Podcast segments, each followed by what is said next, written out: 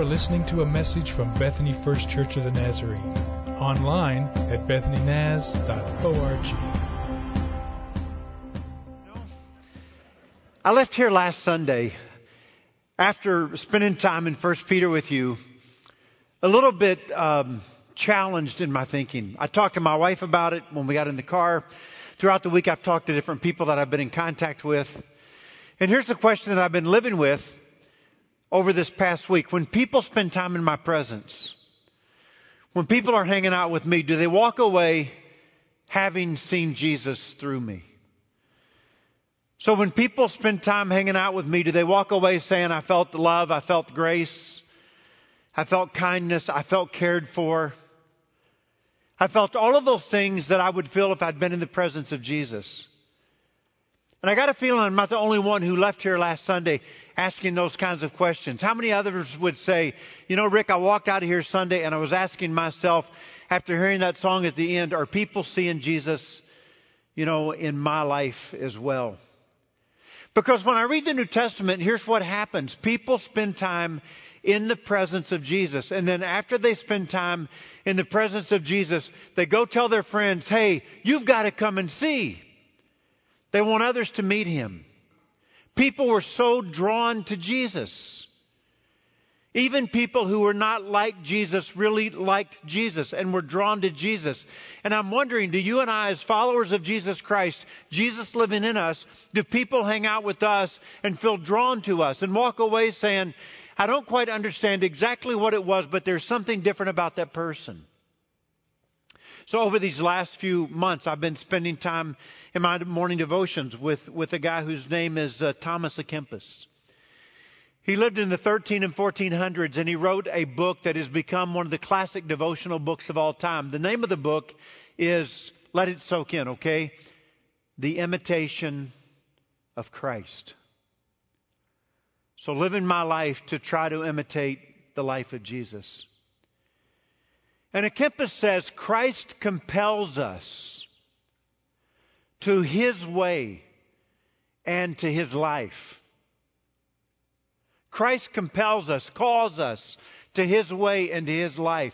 And so Kempis concludes that the life of Jesus Christ then should be our first consideration.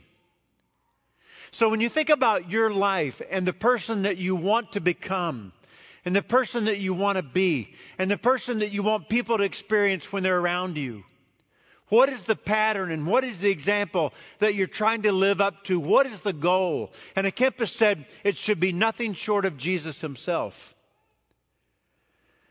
We believe so strongly in becoming more like Christ that we have plastered the words on our west foyer wall. And we've said that as a community of believers, we are passionate about becoming like Jesus and helping people to know Him. And so as we dive back into 1 Peter this week, he leaves us with a question.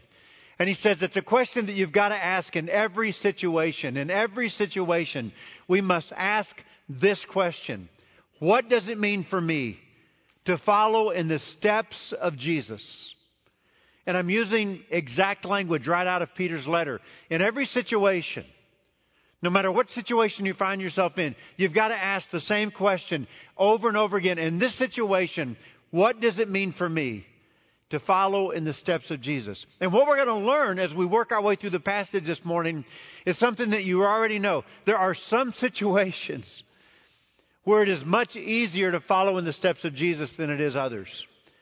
There are some situations where it feels almost impossible, and there's others where it feels more attainable. And we'll work through that together. So, what I want you to do is open your Bible to the book of 1 Peter, chapter 2, and we're going to start with verse 18, okay? 1 Peter, chapter 2, we'll begin with verse 18.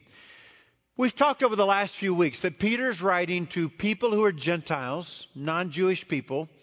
However, they have been converted to Christianity, and they're living in an area called Asia Minor, which is modern day Turkey. He writes this letter hoping that after the one congregation reads it, they'll pass it to the next congregation, and they will read it, and they will pass it to the next congregation, and they will read it, and they will pass it to the next congregation, and they will read it, and it will go through all of those churches in that area. So it's a circular letter meaning to go to many, many different congregations. We also remember that they are not only being threatened about persecution, but they are being persecuted because they follow Jesus.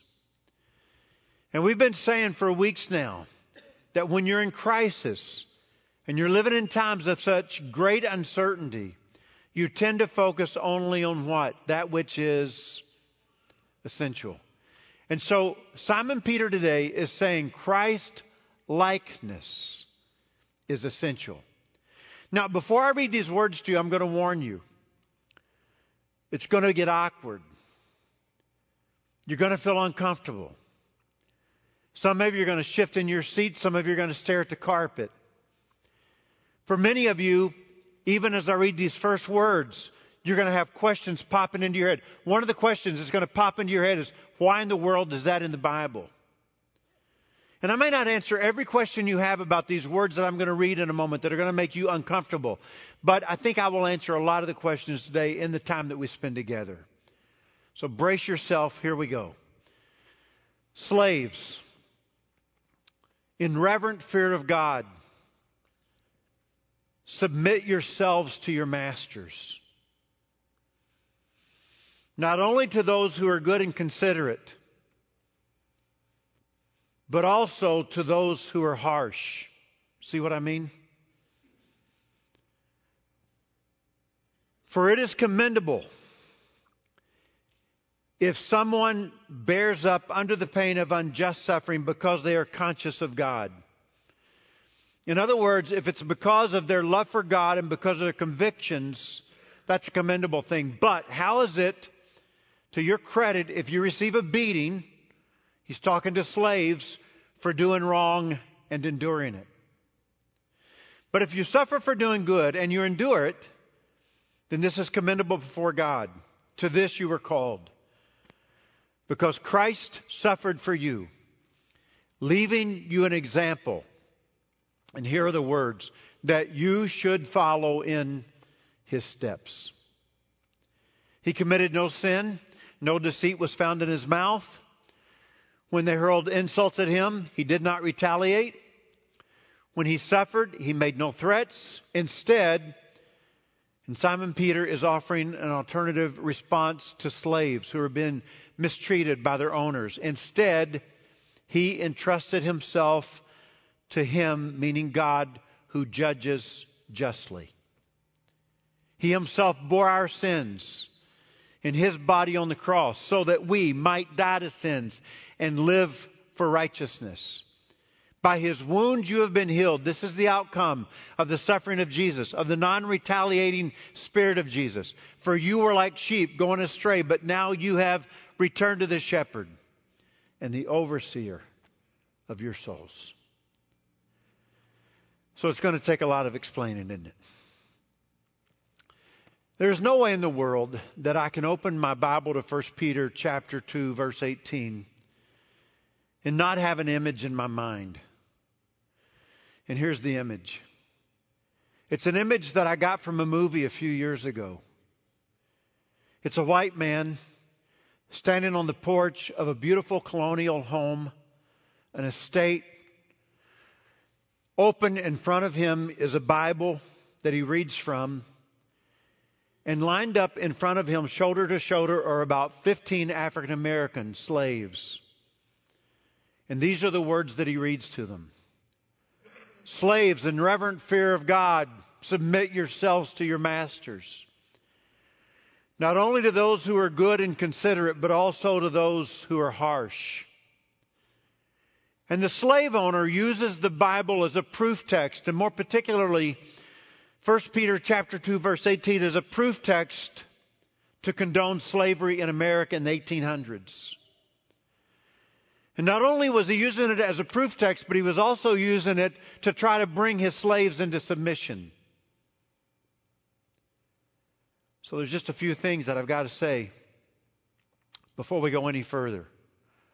The first thing that you have to hear me say, and that you must understand, is that Simon Peter was by no means condoning slavery. He was talking to slaves who had been born again,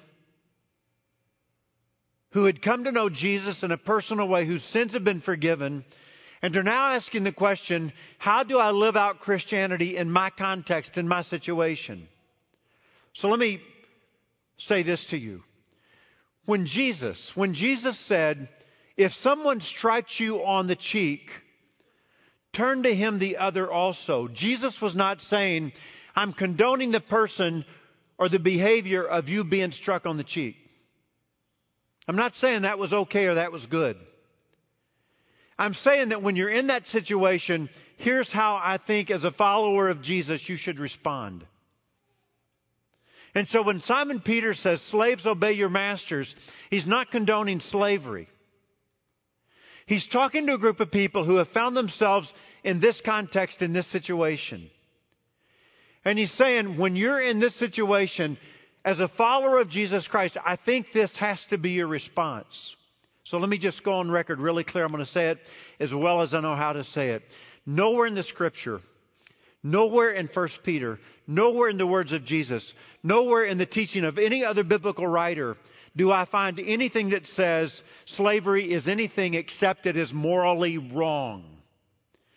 And it is not God's will in any society that has ever existed. Amen? We all agree. However, when Christianity comes onto the scene in the Roman Empire in the first century, slavery was very much a part of that society. You say, how much a part of the society?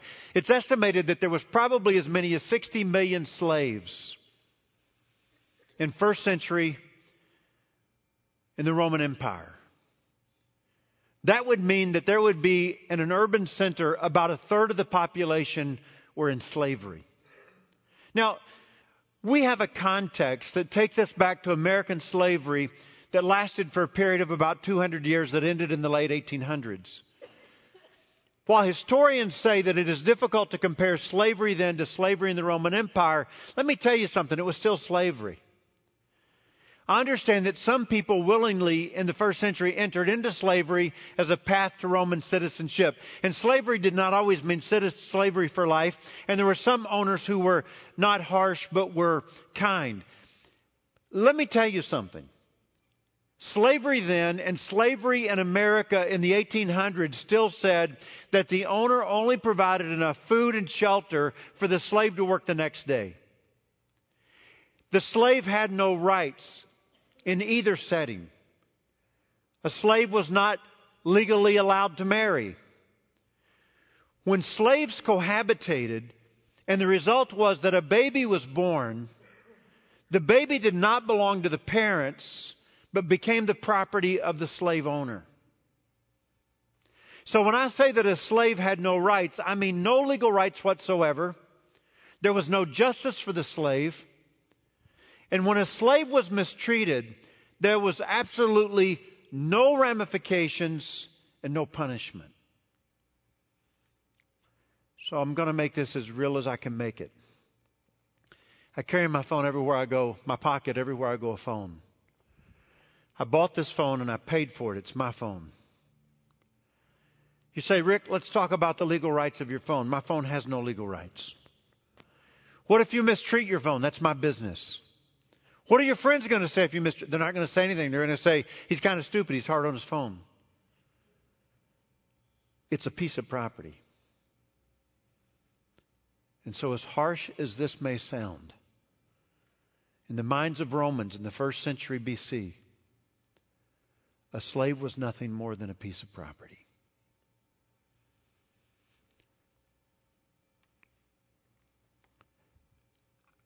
I recoil at Simon Peter's words when he says, Some are treated harshly. Because slavery in itself is harsh treatment. All slaves were treated harshly any time in the history of the world. Now, they suffered unjustly. We know that when we're mistreated, it is way more difficult to live out what we started this conversation with, and that is in every situation, in every situation, I've got to ask myself the question, what does it mean in this moment to follow Jesus? And you and I know that when we are treated unjustly, when we are mistreated, when people say unkind things to us or unkind things about us, or when people are unkind to us, we know that when we are mistreated, it is way more challenging. It is way more difficult. It requires a lot more grace to follow in the steps of Jesus in that moment. The reason I know this is because Jesus said it in another way. Here's what Jesus said in Luke chapter 6. Jesus said, If you love those who love you, what credit is that to you? Even sinners, even people who have not experienced the grace of Jesus, even people who have not been born again can love those who love them. I mean, let me tell you something.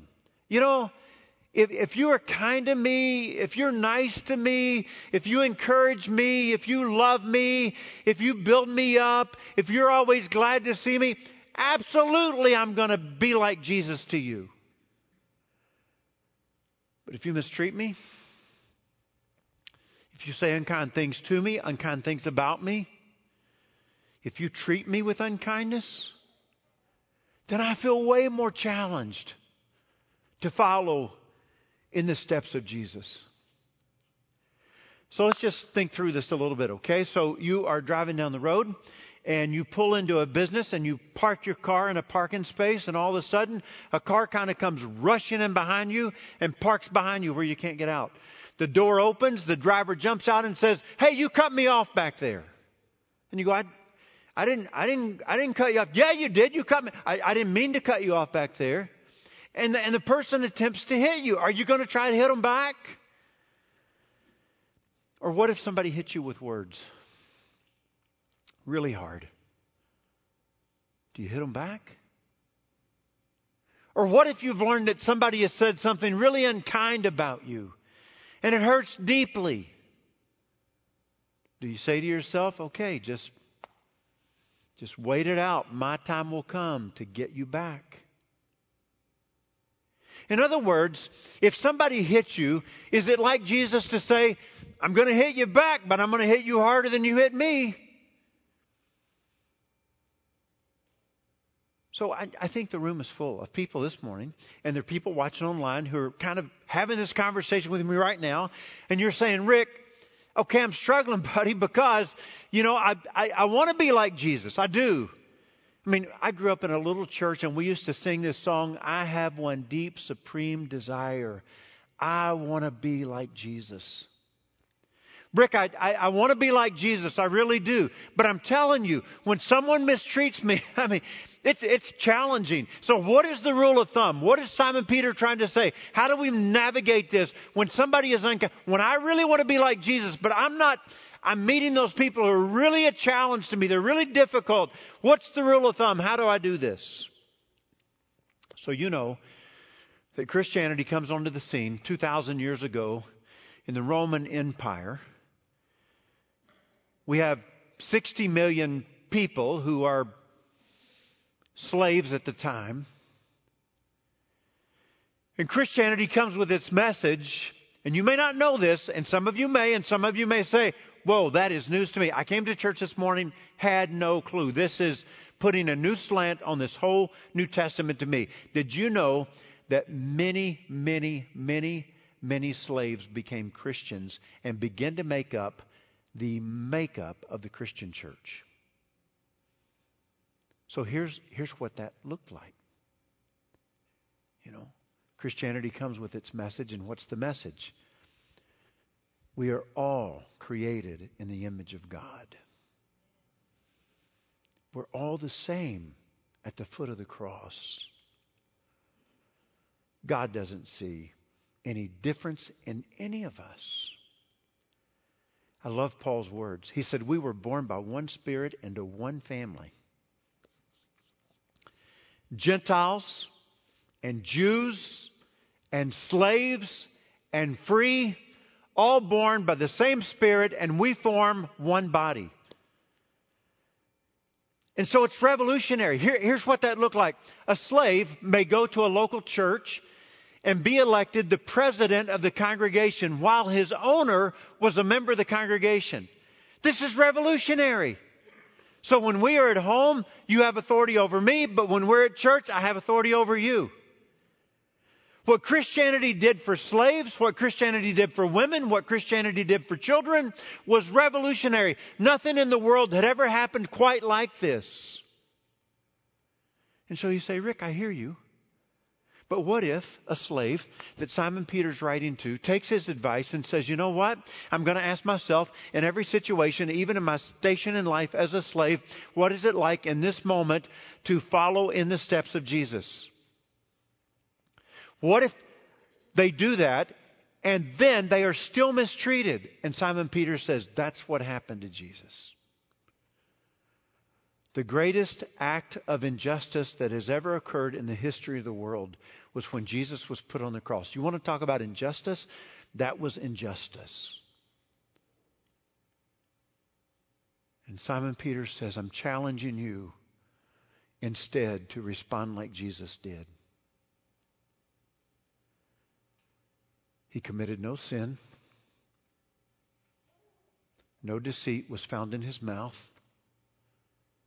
He did not retaliate, and he made no threats. Can you imagine the threats that Jesus could have made, and they would have been real? Do you have any idea that I could squash you with my thumb right now if I chose to? I mean, he could have. Nothing.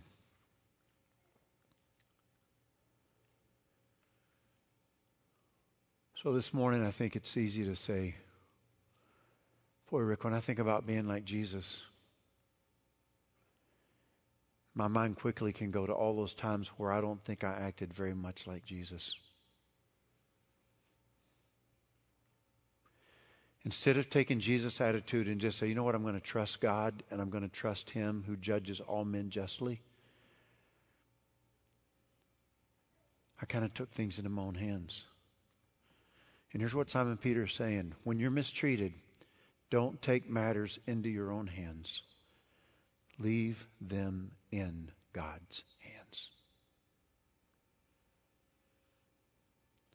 Vengeance is mine, saith the Lord, rings in my ear.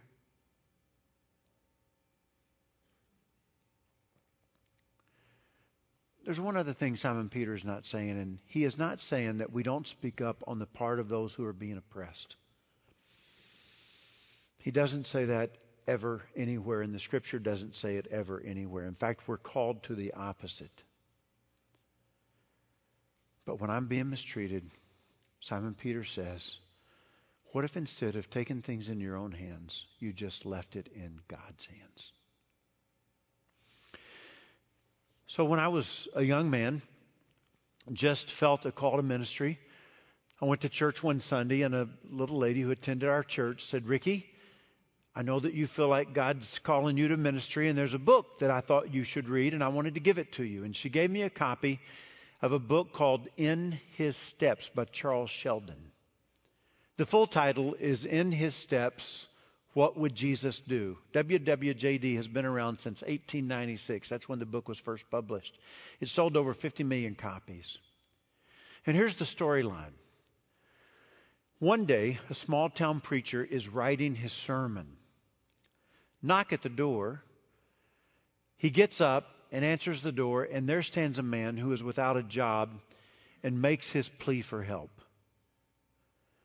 The preacher finally decides to brush the man off, close the door, and go back to the important task of writing his sermon.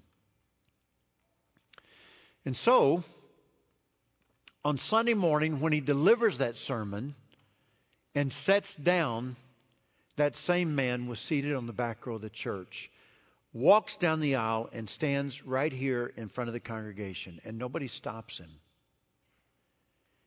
And he challenged all the Christians in that little church to consider their lack of concern for the people who were jobless in that small town.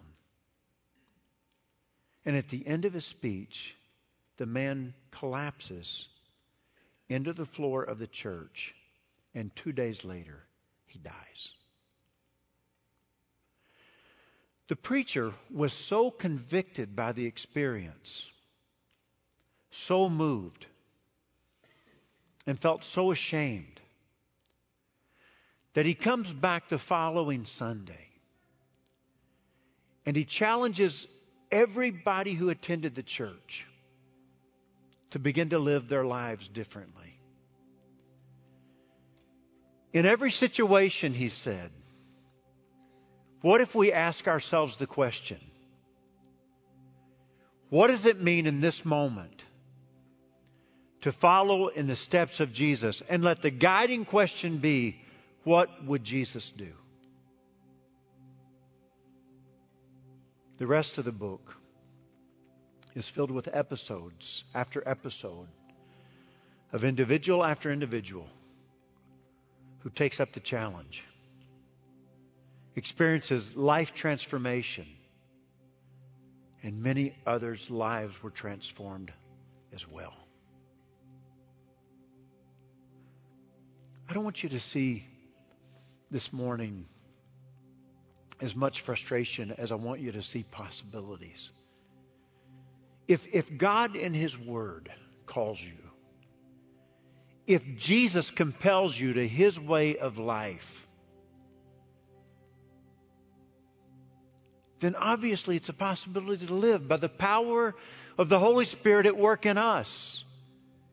And so this morning, instead of thinking about the times that you didn't act very much like Jesus, begin to dream about what you can become and what God can do in you and what God can do through you and the work of the power of the Spirit in you to make you more like Christ to the point that when people around you, they will say, I can't quite put my finger on it, but there is something different. When I'm with that person, I feel love, I feel concern, I feel compassion, I feel grace, I feel kindness. Something about that person is very attractive, and I find myself wanting to take my friends to meet that person because there's something different about them. How much could the world be changed? So last night late, a friend of mine texted me and said, We were out of town and I didn't get to watch your sermon from last Sunday until just tonight. My wife and I watched it, but it reminded me of one of my favorite quotes ever by anybody, Oswald Chambers, who says, Oh, this astonishment that one day it will be when finally the veil has been moved and the number of redeemed souls in heaven is revealed simply because you were in the habit of taking orders from Jesus. I mean, there's possibilities here. Rick, Rick, I want to be like Jesus. But there are some difficult situations in my life. What if I just say, you know what, I'm not going to take it in my hands, I'm going to leave it in God's hands? I'm going to continue to follow Jesus.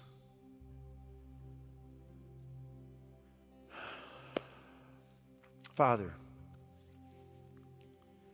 give us grace in every situation to be like Jesus, I pray. You have been listening to a message from Bethany First Church of the Nazarene. Visit us online at bethanynaz.org.